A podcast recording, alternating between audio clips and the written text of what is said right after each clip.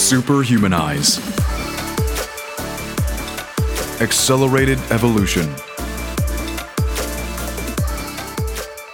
Welcome to another episode of Superhumanize, where we dive deep into the world of health, wellness, and personal transformation.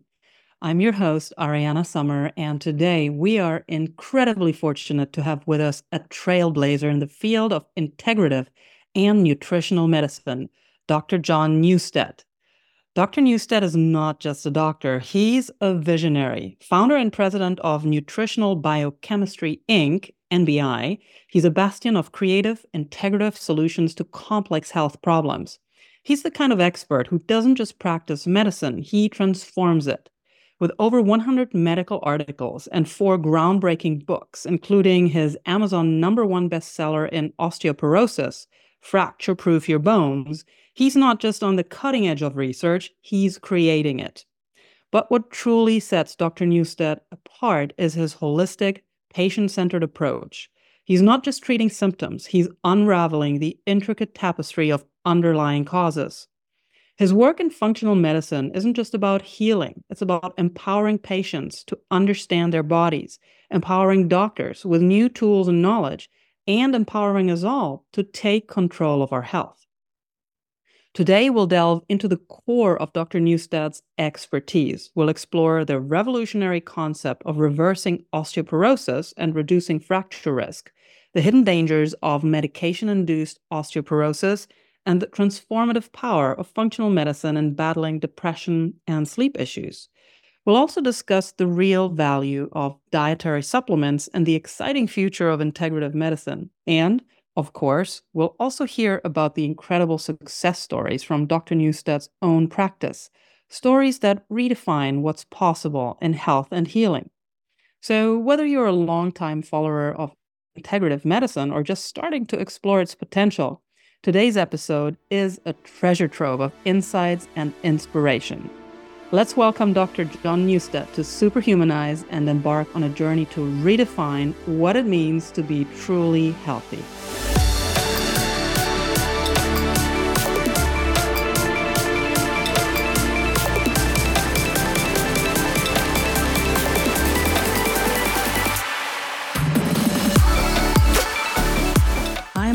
Ariane Sommer, and I have passionately dedicated the last 12 years of my life to creating the ultimate human experience mentally, physically, and spiritually based on the most powerful ancient teachings and cutting edge modern discoveries and technologies. The Superhumanized podcast is a show committed to sharing what I have learned from the world's leading experts in order to help you achieve your full potential and create your best life ever.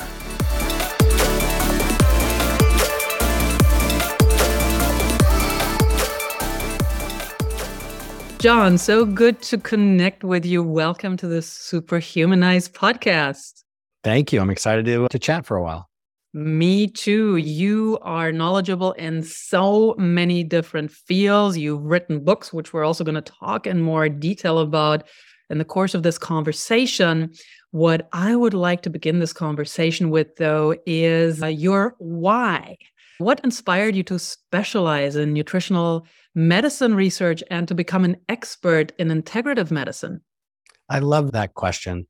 When I was in undergraduate school, I always was drawn to asking the question why and mm. understanding the underlying cause. And I wanted to be able to access and understand the, the primary data, like the basic science and, and the research I was studying one of my degrees, undergraduate degrees, is in botany, where I emphasized and focused on the molecular and cellular biology of plants. So I love biochemistry. Hmm. I love understanding biologically how systems worked and then also how that applied to humans, like how plants are used in commerce and for medicine and for food.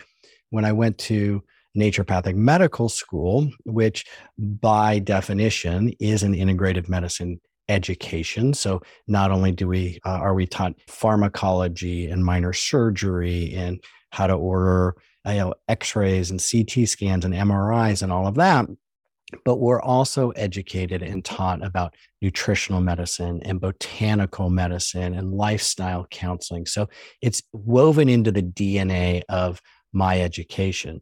And then within that, I, because I love biochemistry, nutritional medicine was fascinating to me because nutrients are simply bodies, they're the, the body's fuel. And biochemistry, at a very basic level, is how the body uses vitamins, minerals, fats, and amino acids to do its job that it's programmed and ready to do. But how then nutritional deficiencies, environmental toxins, infections, and other things can interfere with that proper function and create symptoms. And the thought and one of the tenets of the first book in terms of the precepts that I laid out in the book about nutritional biochemistry is essentially if you weren't sick three years ago or five years ago, but you are now, something's changed in your biochemistry.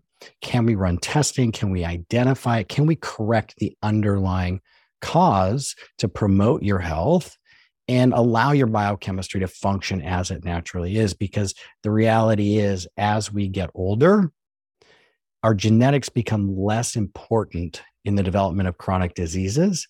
And it's our diet and lifestyle that has the, the biggest influences on what happens to us as we age.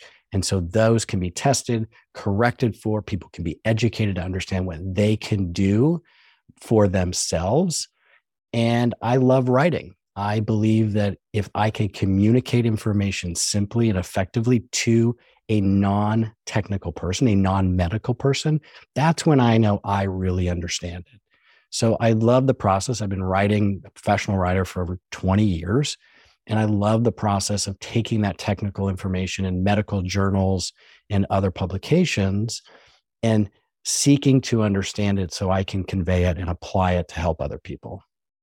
Outstanding, John. And I love this marriage of the science aspect as well as the storytelling aspect because there's many people who are so bright and so great at what they do within their worlds. However, oftentimes they have difficulty communicating it to others and to be able to have this deep knowledge such as you have and also to communicate it to people so they can better their lives such as you do in your books or the over a hundred um, articles or, or papers that you have written. That is truly a gift, not just for you, but also for us, because we can partake in the you know deep well of your knowledge. And I love what you said about nutrition. That is so foundational for myself as well, and I know it'll resonate with a lot of the people who are listening today. We have much more power over our health and being than we think. And many things may be, quote, fixed just by regulating our nutritional deficiencies that can just sneak up on us, especially in a world like today, even if we eat organic. Topsoils are so depleted that whether it's lettuce or kale does not contain the same nutrient or nutrient density that they may have contained 60, 70 years ago. It's true. And in fact, uh, about half of the US adults don't even consume the minimum amount of magnesium that's the US recommended daily allowance. Uh, about 40% don't even get enough vitamin C. And if you're eating any processed food, you know, baked goods or the flour, the wheat has been processed, you know, that processing strips away 80% and more of the different B vitamins. Mm-hmm. Plus, just in general, the vast majority of Americans are not eating enough fruits and vegetables, which is where those vitamins, minerals, and other plant antioxidants and nutrients are found. So, insufficiency of nutrients, nutritional insufficiency, nutritional deficiency is a, a big problem, and it's driving most of the chronic medical issues that I can think of. Mm-hmm. And since you mentioned magnesium, John, and this is just one deficiency that we can point out right now. But can you give us some bullet points what a deficiency in magnesium may cause or the symptoms? One of them that I personally know about is that if I don't have enough magnesium within my system, I may feel anxious and irritated. Magnesium is used for over 200 processes in the body. Like all nutrients, they're used for many different things. And so it can really affect different systems in the body. What you're describing is a neurological effect of magnesium deficiency. What happens is magnesium is used to convert certain amino acids into hormones like tryptophan into serotonin. And so depression can be one of those challenges that people experience. Brain fog can be another challenge that people experience. Magnesium, though, is also used for the musculo- musculoskeletal system. Magnesium in muscles helps the muscles relax. In fact, it's a smooth muscle relaxant as well, which is in your arteries. So sometimes when people are feeling that they can't get comfortable at night and that may be difficult for them to sleep because maybe they have some muscle tension, magnesium can help. And that's actually why magnesium is in the sleep formulation uh, that I created because of that effect and because of the neurological effect that it has in terms of promoting healthy endocrine function and helping the body calm down. But again, over 200 reactions in the yes. body. Yes. And I think it's important to point that out because a lot of us are deficient in quite a few things and and the, the cascading effect on our whether it's our mental health our physical health our all over sense of well-being can be huge. And so things that we may have been suffering from for a long time may be as simple to fix as by balancing out these deficiencies. And before we go further, because I love how you are able to explain these very complex things in a way that people such as myself can understand them. And because we're at magnesium, I would like to take this occasion to have you, in your words, explain a little bit more about magnesium because there's different types of magnesium that all have different effects on the body. Could we go into this for a little bit, John? Absolutely. Before I, I answer that, I do want to give people some information about how my, they might be able to understand if they need more magnesium one of the common symptoms of magnesium deficiency is muscle cramping. So if you're getting calf cramping or twitching in your eyelid, that may indicate that you could benefit from getting some additional magnesium. In terms of the different forms of magnesium, it's important to understand that magnesium in and of itself doesn't have any different effects whether it's in one form or another. Magnesium, the mineral magnesium is magnesium. So its effect biochemically are going to be the same regardless of the package it comes in. Where the different potential effects come in is not from the magnesium, but from the other molecule that it is connected to that helps it carry it into the body. Minerals and dietary supplements don't exist by themselves. They are complex. They have to have a carrier molecule in it. So if you look at a, a dietary supplement package, they have to tell you the form of the nutrients that are in there. This is an FDA requirement. And if you look at magnesium or zinc or copper, it will give you the form. For example, it'll say magnesium as magnesium citrate or as magnesium malate or as magnesium oxide, as magnesium sulfate, as amino acid chelate. Those are common forms you'll see on packages the first thing to recognize is that they're not all absorbed at the same amount. There are some forms of magnesium that are going to be absorbed better by the body, and other forms that your body has a harder time absorbing. If it says magnesium as magnesium oxide, your body can only absorb two to 4% of that. So if it says 100 milligrams of magnesium, most people are going to look at it and say, oh, this is fantastic. This is a great dose. But then you look at the other, the form that it comes in. If it says oxide or sulfate, your body is probably only actually absorbing two to four milligrams of that because swallowing the capsule or tablet is only the first step in the process of getting the nutrients to where they need to go in your body. Technically, you have not absorbed them yet. Your intestinal tract is a tube from your mouth all the way down to your butt that is outside of your body technically. in order to get inside your bloodstream, then those nutrients have to pass through the lining of the intestines to enter your bloodstream to be able to do their jobs.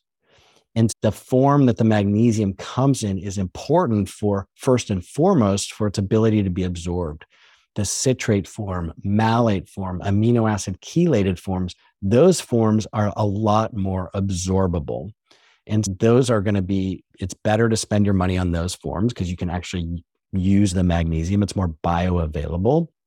But then within that, citrate and malate can be used for any energy production in what's called the Krebs cycle or the citric acid cycle in our mitochondria. Our mitochondria are the little energy producing parts of all of our cells. It affects all of our health.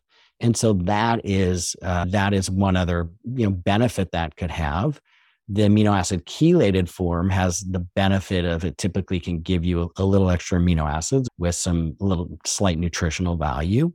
But to look at the form is, and if it's in the glycinate form, that also is, is more absorbable than oxide. And glycine is what's called an inhibitory neurotransmitter. It, it, it's an amino acid, it's naturally occurring in our diets, but in our bodies, it helps to calm the systems down. So glycine can often be used just as a standalone powder in clinical settings. We will prescribe it sometimes for, or it'll be in formulations for people who are feeling anxious or having a hard time calming down. That can help, that can be where glycine can be beneficial. Excellent. And one of my favorite forms of magnesium is magnesium L-threonate, which mm-hmm. uh, Yes, which yeah, uh, which is recommended for the brain. Can you talk a little bit more about that, John? Yeah. So the what I would say is that where I make my decisions clinically is that there's a hierarchy of value in terms of the quality of the research. Mm-hmm. So what I want to see are human clinical trials mm-hmm. showing that a nutrient has not only an effect on a laboratory value, and I'll give you osteoporosis as an example mm-hmm. or bone health as an example. Yes. There are lots of different nutrients in bone health dietary supplements. Magnesium is commonly found in them, boron is commonly found in them, vitamin K2 in one or two different forms, either MK7 or MK4. But the question is, and, and well, let, let me just state first that companies cite research on the nutrients in their products or on their formulations they almost always point to an improvement in bone density, that their product promotes healthy bone density. But a bone density test result is a number on a test. It's not the most important thing about osteoporosis. The most dangerous thing about osteoporosis, and what every clinician and person should be concerned and focused on, is whether or not a recommendation, whether it's a supplement or a pharmaceutical has been shown to not just promote healthy bone density, but maintain strong bones, as indicated by fewer fractures in clinical trials. Magnesium has never been shown to reduce fractures in any clinical trials for bone health. Mm-hmm. There's one study from the 1990s showing that, yes, it may promote healthy bone density. It has never been shown to reduce fractures. A bone density test only predicts 44% of women with osteoporosis who will break a bone and only 21% of men. The risk for fractures is largely dependent on other things. In fact, a study came out a few years ago that looked at the FDA approved medications for osteoporosis and concluded that the changes in bone density caused by those medications is not a good indicator of the ability of those medications to reduce fractures. Wow. And, and so it's important to ask the, the most relevant question to your health. The most relevant question to your health is not what does it look like in terms of a number on a test, but is there research showing that mm-hmm. what the most dangerous thing or clinically what we're trying to work on to reduce the risk of is has been looked at and evaluated in clinical trials. So, just to conclude this sort of package on osteoporosis and, and bone health, there are only four nutrients that have been shown to reduce fractures in clinical trials mm-hmm. calcium and vitamin D, yep. about 18 to 23%, And I'm a big fan of having people test their vitamin D levels. The amount of vitamin D shown to give the optimal fracture reduction is about 30 to 44 nanograms per milliliter on a blood test. If you want the immune boosting effects of vitamin D, it's a bit higher, you know, 50 plus, but for bone health, 30 to 44. So we've got calcium and vitamin D. Strontium is another one commonly found in bone health dietary supplements. And I'm not a fan of strontium for the following reasons. One, strontium, all the clinical trials on strontium have been done on a form of strontium called strontium ranelate, which is approved in some European countries as a medication for osteoporosis. In the US, that's not available. It's available in dietary supplements, typically as strontium citrate. There are no clinical trials on strontium citrate. So let's just assume, though, that they're equivalent, that it's the strontium ranelate, the strontium citrate will act the same. Strontium, when it incorporates into the bone, which it does, gives false bone density test results. With the limitations of the bone density test, even because even, even though there are limitations of how well they predict fractures, we still want them to be accurate when people get them.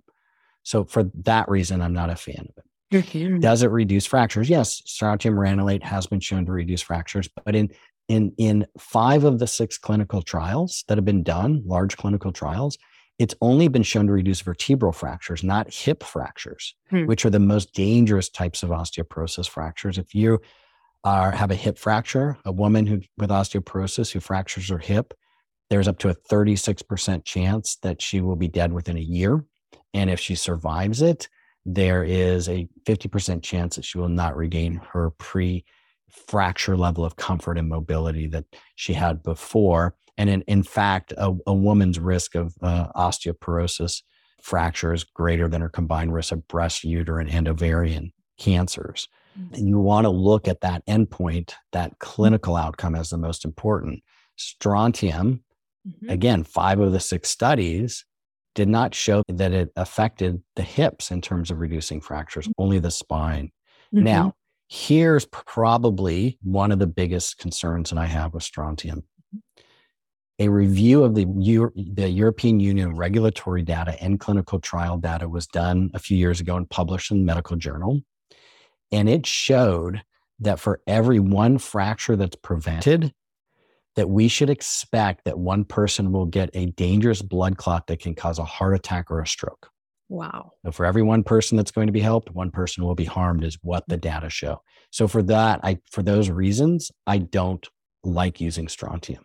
Mm. With respect to vitamin K2, there are two forms of vitamin K2 found in dietary supplements. One is MK4 and the other is MK7.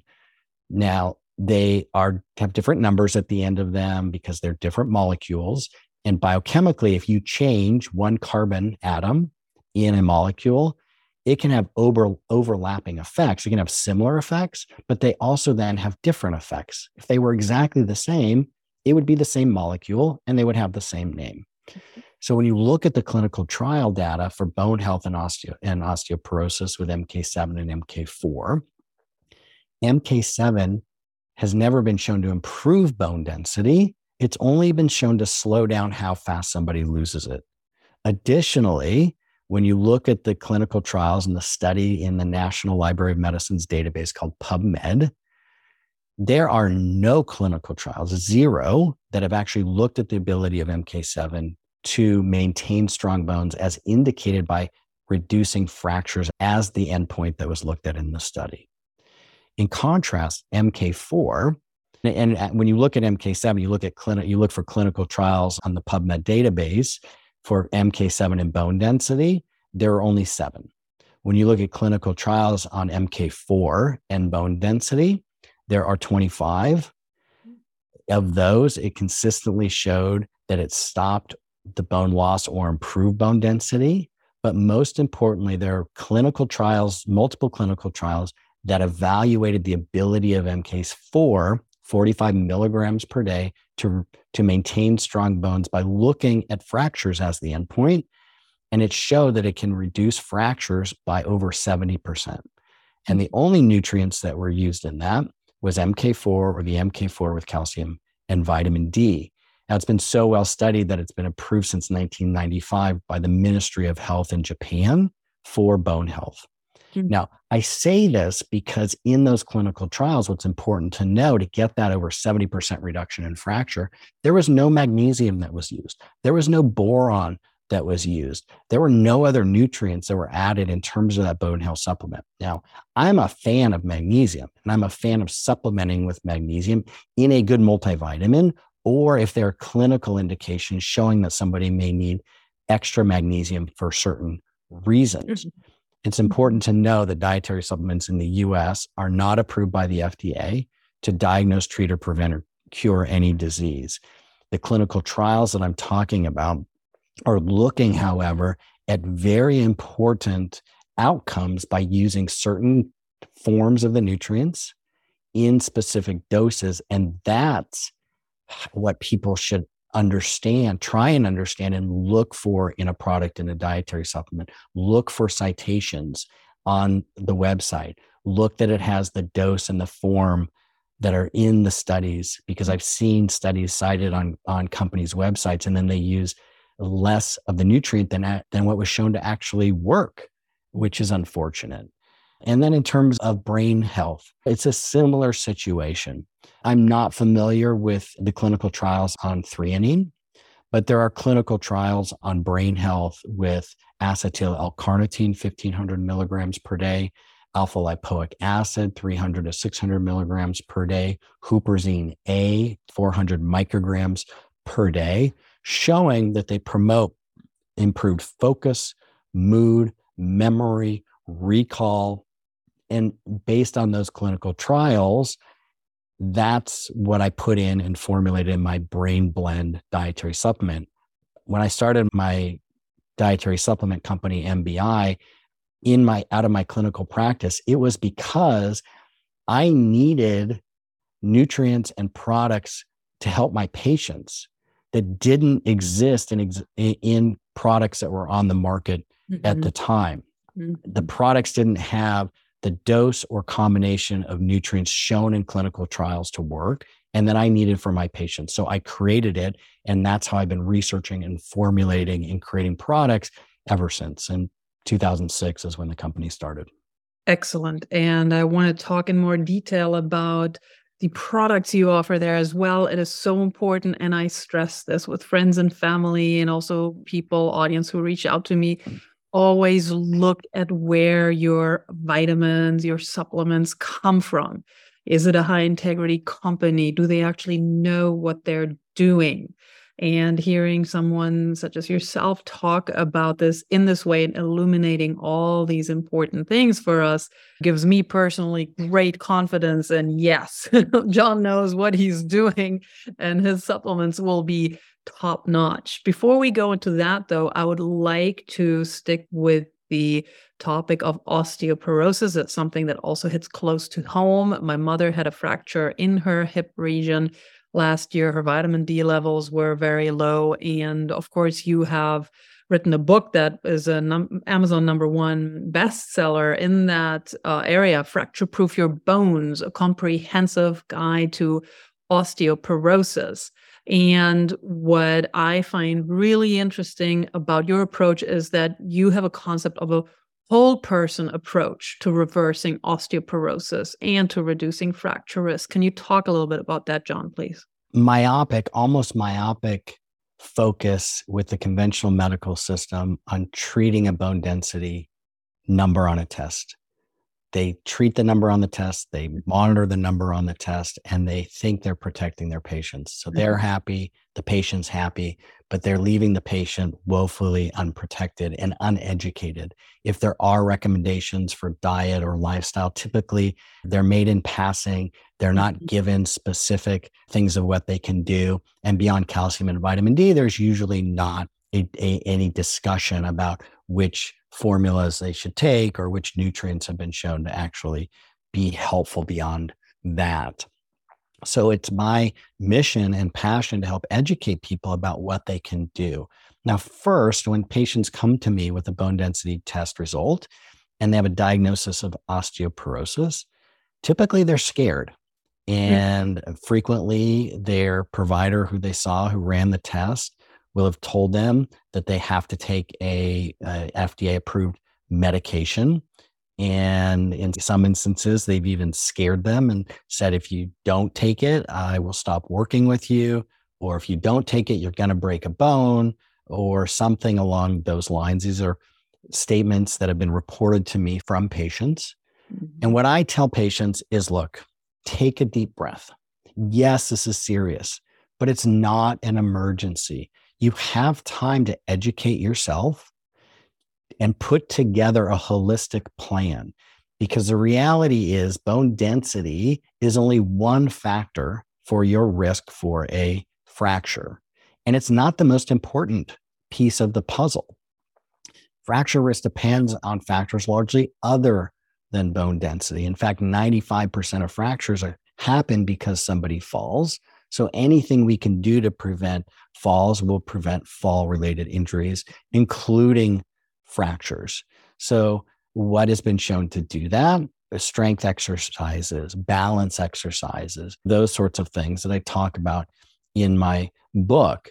But this focus on you have to take this medication and pressure, a medication may be a good choice.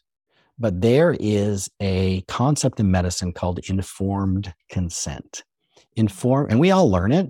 And it's about giving your patients the information so they can make the best decision for their health. That means talking to them about the option, the potential benefits, the potential risks, and the potential alternatives. Now, when it comes to the potential benefits, most doctors don't realize that the F, there's only one FDA approved osteoporosis medication that has been shown to reduce both vertebral and hip fractures if you've never had one before. So if you're the person out there who has a diagnosis of osteoporosis and you've never had a fracture before with osteoporosis, all the FDA approved medications will prevent vertebral fractures or fractures in your spine. But only one Zometa, intravenous Zometa, has been shown to also reduce hip fractures. Now, if you've had a fracture with osteoporosis before, then there are other medications. Then the many other medications have been shown to be effective. But that's the level of detail that their doctor doesn't understand because there is no specialty in osteoporosis. There is no board certification in osteoporosis. Typically, it's a general practice doctor who is in charge of screening, diagnosing, screening, diagnosing, and treating and monitoring somebody with osteoporosis.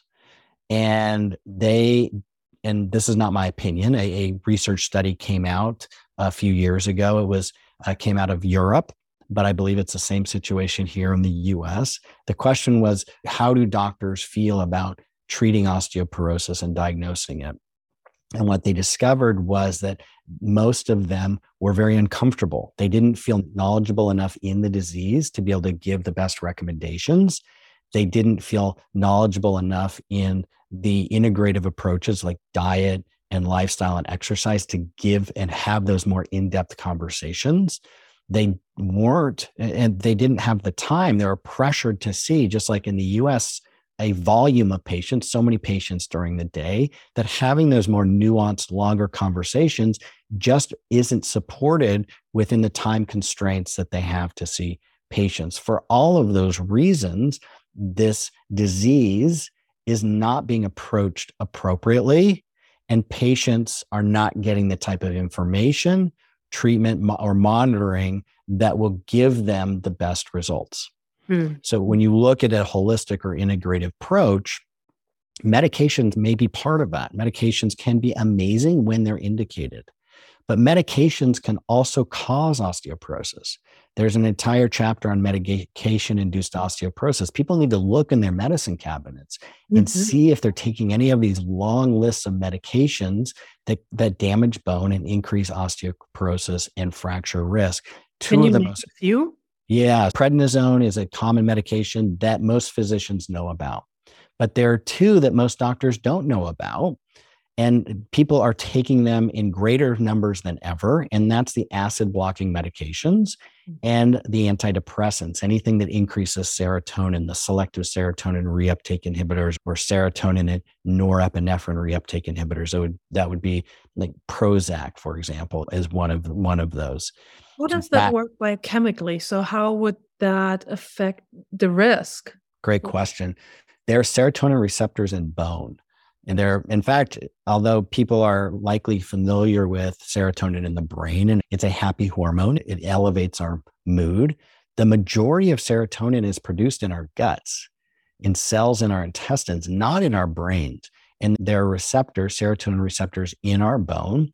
And what it does is it increases bone breakdown. And mm-hmm. so it artificially increases their so serotonin and, and it changes that homeostasis between the osteoblasts and the osteoclasts. There are two main cells in bones. Osteoblasts create new bone, and osteoclasts break old bone down in a process called bone remodeling. And in fact, about every two years, we have brand new, every 10 years, we have brand new bone, old bone is constantly being broken down and new bones being created. And that balance and that homeostasis is, is what we want. When you obtain peak bone mass, that you're at homeostasis. If your bone mass is going down, that that balance is off. And in fact, osteoporosis fundamentally is a disease of Im- imbalance or mm-hmm. you're out of balance. There's too much osteoclast activity breaking bone down and not enough osteoblast activity building new healthy bone back up. And serotonin affects that by increasing the osteoclast activity and decreasing the osteoblast activity. So, question for you, John, for people who are listening who and who may be taking SSRIs and that right now at the moment is the best choice for them for whichever reasons, how can they mitigate these effects? So, uh, one way to mitigate it is to switch to a different antidepressant. Mm-hmm. Not all, if you have to be on an antidepressant, the story is pretty much the same among all categories of medication shown to, to harm bone. And that is the, the higher the dose and the longer somebody is on it, the greater the damage and risk. So if you can decrease your dose or switch to a safer medication. For example, the tricyclic antidepressants have not been shown to damage bone. They seem to be safer for bone. But I would just take issue for a moment with the preference that being on an antidepressant is the best approach. I agree with you. It, it is oftentimes necessary. It mm-hmm. oftentimes a fantastic approach, but too often, people aren't being evaluated properly to look at potential other causes of the osteoporosis, such as the nutritional deficiencies, a deficiency in tryptophan or vitamin B6 or magnesium or iron deficiency, as indicated by the most sensitive test, a serum ferritin test, making sure your thyroid is functioning properly. They're making sure sleep is well regulated, making sure people have purpose in their in their life and are exercising that holistic approach when doing proper testing and looking for amino acid deficiencies. In fact, deficiency in any one essential amino acid and in nutrition, whenever you're reading something and it says essential, an essential nutrient, is something that our body cannot create. It has mm. to come from outside the body through diet or dietary supplements. So, with essential amino acids, and there are 10 of them, about 10 of them, some are conditionally essential, that they you and a deficiency in any one of those can create symptoms of depression. Yeah. And associ- there are associations with magnesium deficiency and depression and vitamin B6 deficiency and depression and iron deficiency in, in depression. And so looking at it from a nutritional medicine approach and a more holistic approach can give better treatment and better service to patients than just going the default route of here's your oh you have a symptom. Okay go talk to somebody and here's your medication. I agree with you 100% John I think the the reactive ways in which conventional medicine oftentimes deals with issues and the preference to suppress symptoms instead of going to the root cause is really detrimental especially long term for individuals And this is talking about tests. And I know we need to keep an eye on the time. I'm just scratching the surface with you, but talking about tests, there's a lot happening. Are there any specific lab tests or markers that individuals should consider when they want to evaluate their nutritional status or need for supplementation?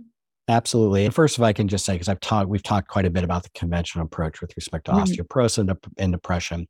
I, I want to just say my conventional colleagues, by and large, are amazing people. Their hearts are in the right place.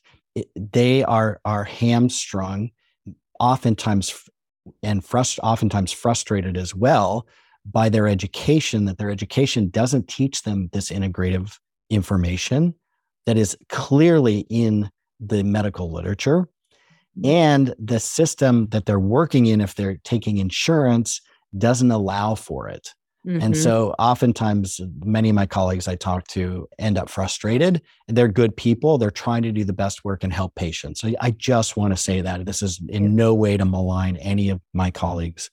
With respect to testing, plasma amino acid testing. So there's a concept of gold standard. There's a gold standard in testing. So that means what is the best test that you want to run? Plasma amino acids test is the best test to look at amino acids, which are the building blocks of proteins. There, our body has over about 500,000 proteins in it, and they're created from those building blocks. Those amino acids are like letters of the alphabet that our body combines in all sorts of different ways to create different proteins that are structural, that are hormones, that affect every system in our body. With respect to vitamins, some vitamins, getting a serum vitamin test, just a blood test, is appropriate.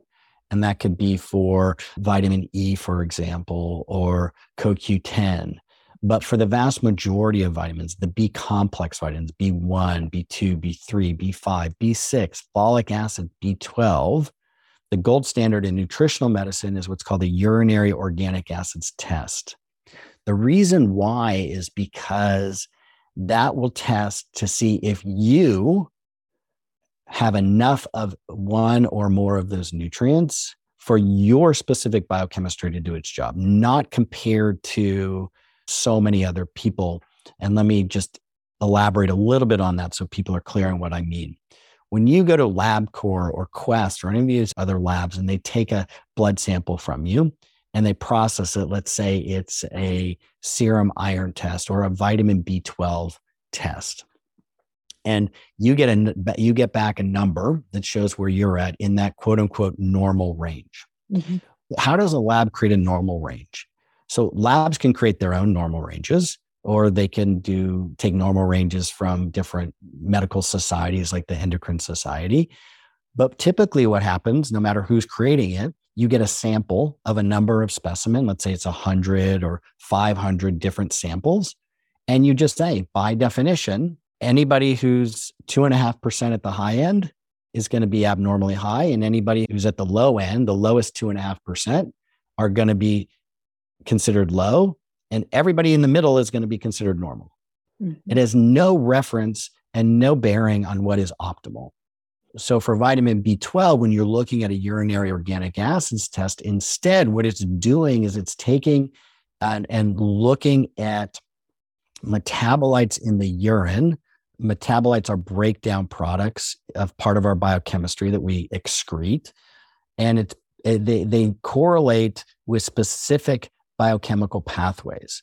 And so what happens in biochemistry is nu- nutrients go down a pathway. I talked about, uh, for example, tryptophan going down uh, to create serotonin. You need magnesium and vitamin B6 for that. Each step in that process requires an enzyme. An enzyme is a protein that helps move things down their pathway. An enzyme requires a vitamin or vitamins and a mineral or minerals in order to become activated optimally, to do its job, to, to work as efficiently as possible, which is why if you don't have enough magnesium, it, there's a block in that pathway and you're not efficiently converting tryptophan to, to serotonin. Also, it goes on to melatonin as well. Same with vitamin B6. And so, if you don't have enough of that nutrient, what happens, it's like a boulder or a dam in the river and everything backs up behind that. It can't go down its pathway. And instead, it goes an alternative pathway and it creates other breakdown products that then get eliminated in the urine. And that's what's detected in the urine. So with vitamin B12, they're looking at a specific um, metabolite or a specific chemical in the urine that's showing that for your enzymes for vitamin B12 to function, do you have enough for your specific biochemical needs? Do you have enough vitamin B12? Or is that river, is that stream backed up because you need more vitamin B12? So it's a more personalized approach, the urinary organic acids approach. So, quick question if someone were to talk to their doctor and they determined that this urinary organic acids test be a good thing for them to do does this is this a comprehensive test or do you have to say i want to test specifically let's say for b12 or does that give you an entire so so t- typically i don't like testing for one individual nutrient because biochemistry is a web of interactions yes. and so just testing for one nutrient could you could be missing other things so mm-hmm. i like a panel that looks at all of the b vitamins mm-hmm. because maybe your B12 is okay, but you might miss folic acid or mm-hmm. a B5 or a B6 deficiency, which also is associated with similar symptoms as vitamin B12 deficiency. So it's better to catch cast a little wider net to get more information to be able to create a customized treatment plan, a customized approach instead of the shotgun approach of, oh, we're going to try a little bit of this and then we're it's like cooking without a recipe or a little bit of that and we'll see what happens. And you don't really have comprehensive enough of a picture. If you're looking to test minerals, the gold standard in mineral testing is the RBC minerals test or erythrocyte minerals. And that's the red blood cells. So, looking inside the red blood cells, because minerals, if you just are looking for them in the serum, which is the liquid portion of the bone, that is not an indicator of your nutritional status because the your cells actively accumulate most minerals except calcium, minerals except calcium inside the cells. It's inside the cells where they do their job. And mm-hmm. so, looking at our RBC or red blood cell minerals test, that is the gold standard in nutritional medicine testing for minerals. So, we talked about plasma amino acids for amino acids, urinary organic acids for uh, B vitamins, and then erythrocyte or red blood cell test for for nutrients or minerals. I'm sorry. Yes, for minerals. And oh, there you are. Sorry. James just cut out this little interruption. I thought we lost connection. To sum it up, if somebody were to do the plasma amino acids test, the urinary organic acids test, definitely for all Bs, but maybe also other vitamins, and the RBC minerals test, then they would get a pretty good idea about what's going on in their bodies, right? They, they would. The only thing that I would recommend they add on to that is a serum ferritin test, typically. Mm-hmm. Mm-hmm. I'm actually taking a note right now. Thank you for this, John. And we talked about briefly about the company you founded, the supplements you offer, and maybe uh, using your own company as an example. How can consumers evaluate the quality and effectiveness of supplements to ensure that they actually are getting their money's worth. What are you doing that you know is the right thing and that should be the gold standard for all supplement companies and what people should be aware of?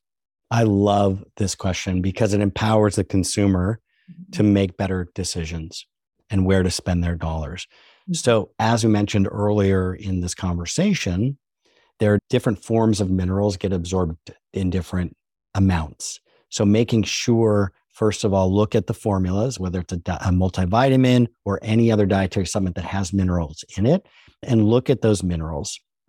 The magnesium, zinc, and copper, if any of them say oxide or is the oxide form or sulfate, it's not the best possible formula because you're not even absorbing the vast majority of that nutrient. It's not getting inside your body. So that's one.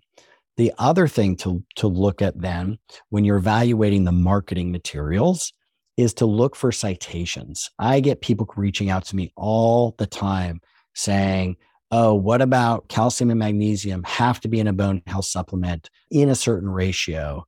And I've been asking for you know, 15 years now. Whenever I hear that, would you please send me the research citation where you found that so I can look at it because I've scoured the literature. I can find zero evidence that is correct, that it's maybe a theoretical concern, but there is no evidence that that is actually necessary. Nor was magnesium ever used, as I mentioned before, in the clinical trials that showed over 70% reduction in fractures in volunteers taking the 45 milligrams of MK4 per day. So look for those studies.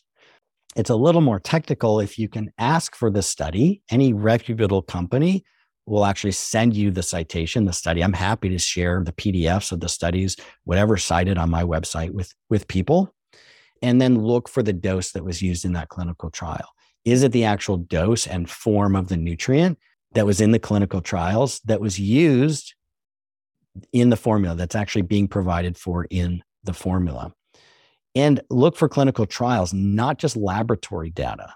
For example, there are studies out there that will show you one nutrient is more absorbable than another, which is great. When you're talking about minerals, you want that. But which mineral should you take and which for, for specific reasons? Are there human clinical trials, not just laboratory data showing that it works? Do they have the dose used in clinical trials? From a manufacturing perspective, you want to look for third party uh, certifications.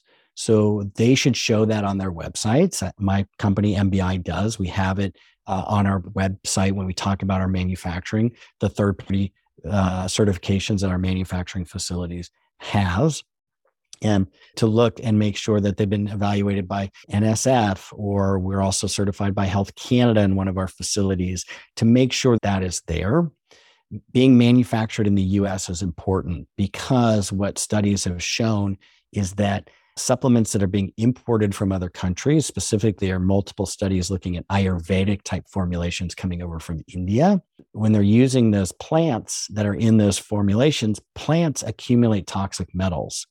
And so, unless that's tested for and shown to be free of toxic metals, it could have those contaminants in it. And what they found is these supplements, these formulas are manufactured overseas and they're being imported and on shelves have toxic levels of these metals that are very dangerous. So, making sure it's in the US is important because that gives you a level of assurance. But then going even farther, and asking about how do they handle the raw materials when it comes into their facility if you really want to dig deeper mm. so the raw materials in our facility whenever they they, they come into the manufacturing facilities um, they are tested uh, for identity and and potency and then they're tested for uh, microbiology to make sure there's no bacteria yeast or fungal overgrowth. They're tested for toxic metals and then when they go through the manufacturing process they they're quarantined until that. Then when they get mixed uh, they get blended with the other nutrients for the manufacturing run. When that when all the bottles are done that those bottles are all quarantined again and not released and random bottles are selected and they go to the lab and they're tested again to make sure that what's on the label is actually what's in the capsules or in the bottles and then we test again for bacterial contaminants fungal and yeast um, contaminants. And then we also test again for toxic metals. Only when it passes all those tests do we release that lot for, for consumption to the public. Every manufacturing run by law in the US has to have a certificate of analysis that's that has the lot number on it that corresponds with the, each bottle from that lot number. Now that's important from a safety standpoint because if there's ever a recall, then we can trace that back, the lot numbers back to who, which people brought, bought those lot numbers and contact them. Now, I've been in business since 2006. We have all of these precautions in place. We have never had a recall. But beyond that, it's important because you can actually look at the lot number on a bottle or and ask to see that certificate of analysis or before you actually buy the product, if you really want to do a deep dive, you can reach out to the company and say, Hey, will you share with me the certificate of analysis for this product? I want to see it. If they say no, we don't release that, I recommend you you go buy from somebody else. I, NBI, I have nothing to hide. If people want to see a certificate of analysis for a specific product or manufacturing run, we'll be happy to send it to you. I want you to be assured. I want the consumer who's taking this product, putting it into their body, trusting us to help them improve their health that they know, not just that they believe, but they know that we're doing the right things every step of the way. So, those are ways that somebody can evaluate a company, evaluate products, and make sure they're getting their money's worth and that they're safe. Super. Thank you for sharing this really valuable information, John. And thank you for your really high standards ethically, scientifically. It's wonderful.